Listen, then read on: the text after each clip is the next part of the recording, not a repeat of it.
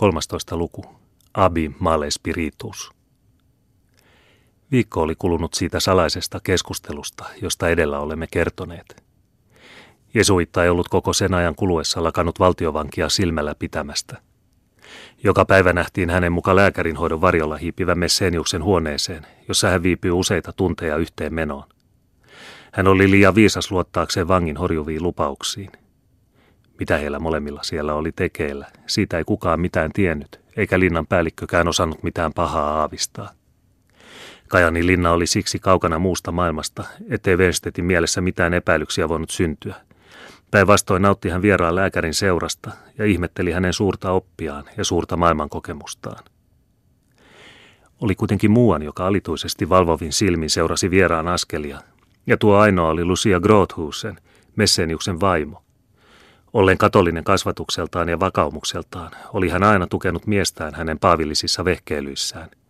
Sen jesuittakin tiesi vallan hyvin ja luuli sen vuoksi voivansa olla varma hänen myötävaikutuksestaan, vaikkei hän, varovainen kuin oli, tahtonut uskoa aikeitaan liukaskieliselle naiselle.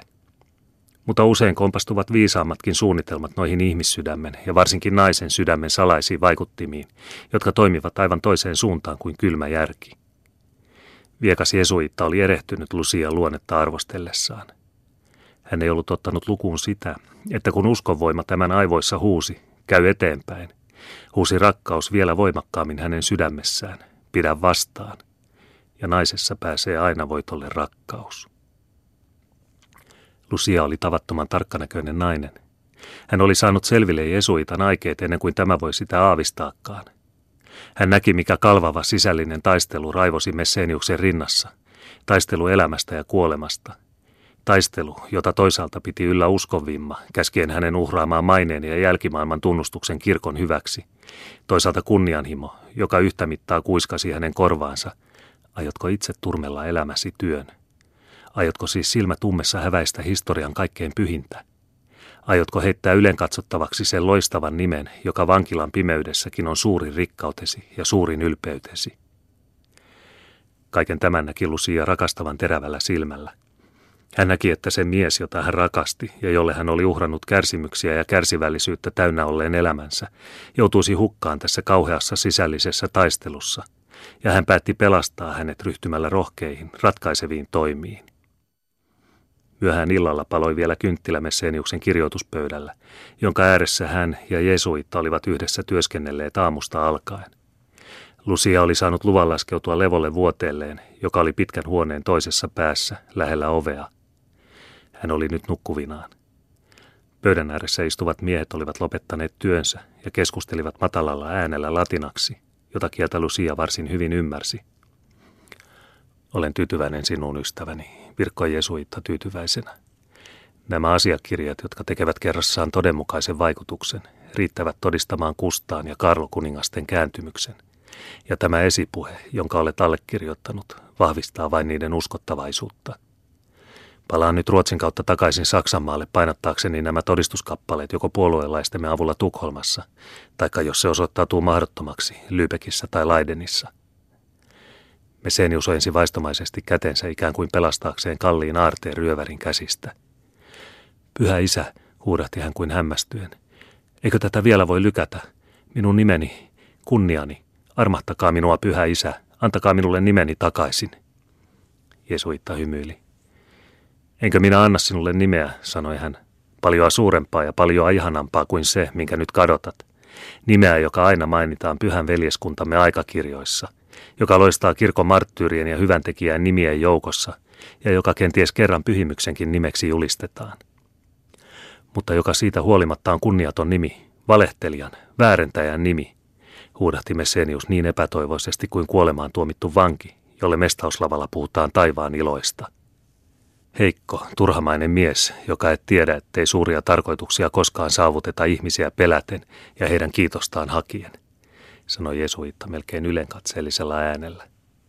Voisit varmaankin vielä kerran peruuttaa sanasi ja riistää itseltäsi koko kristikunnan kiitoksen.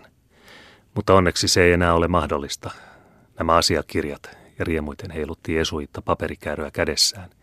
Ne ovat nyt hallussani ja minä osaan ne pitääkin, ja vaikka vasten tahtoasi käyttää ne kirkon kunniaksi, uskon voitoksi ja oman sielusi iankaikkiseksi autuudeksi.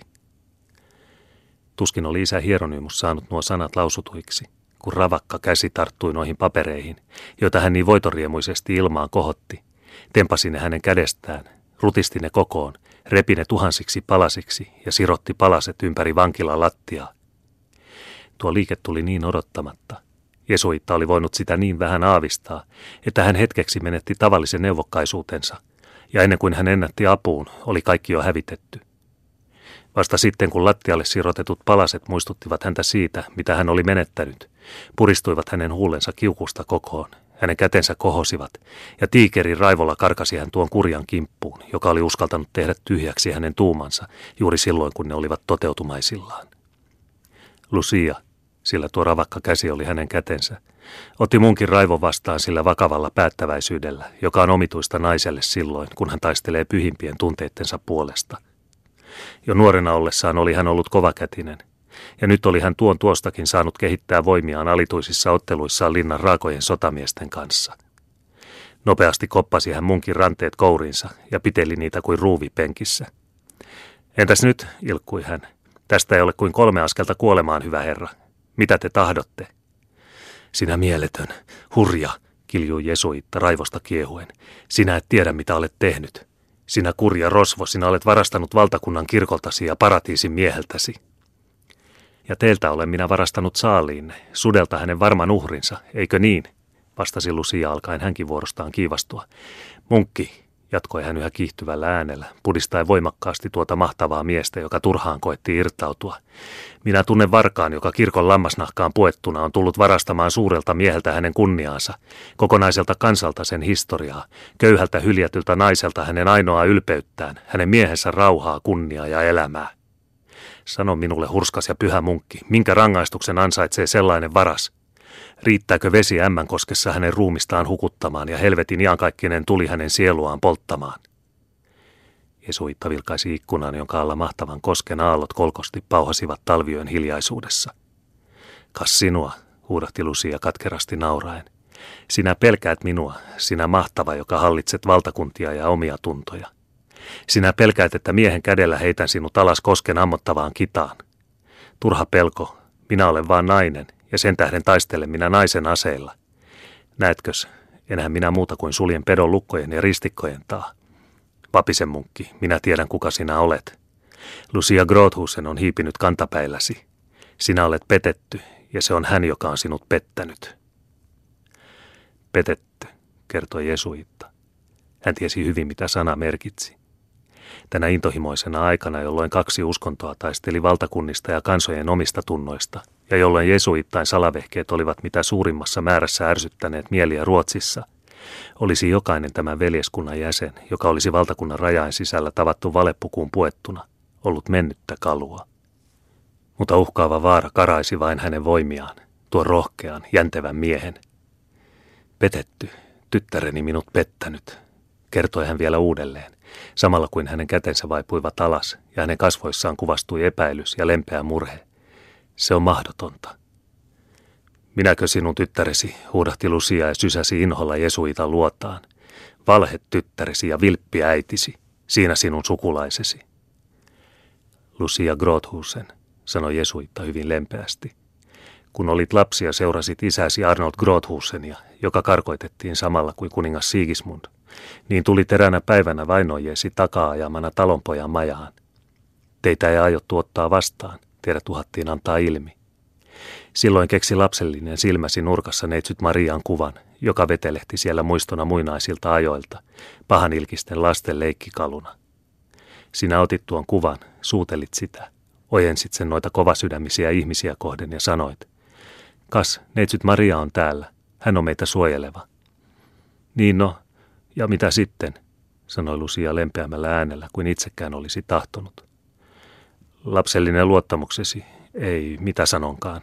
Pyhä neitsyt hellytti kovien talonpoikain sydämet. He ottivat teidät suojaansa ja piilottivat teidät. Eikä sillä hyvä.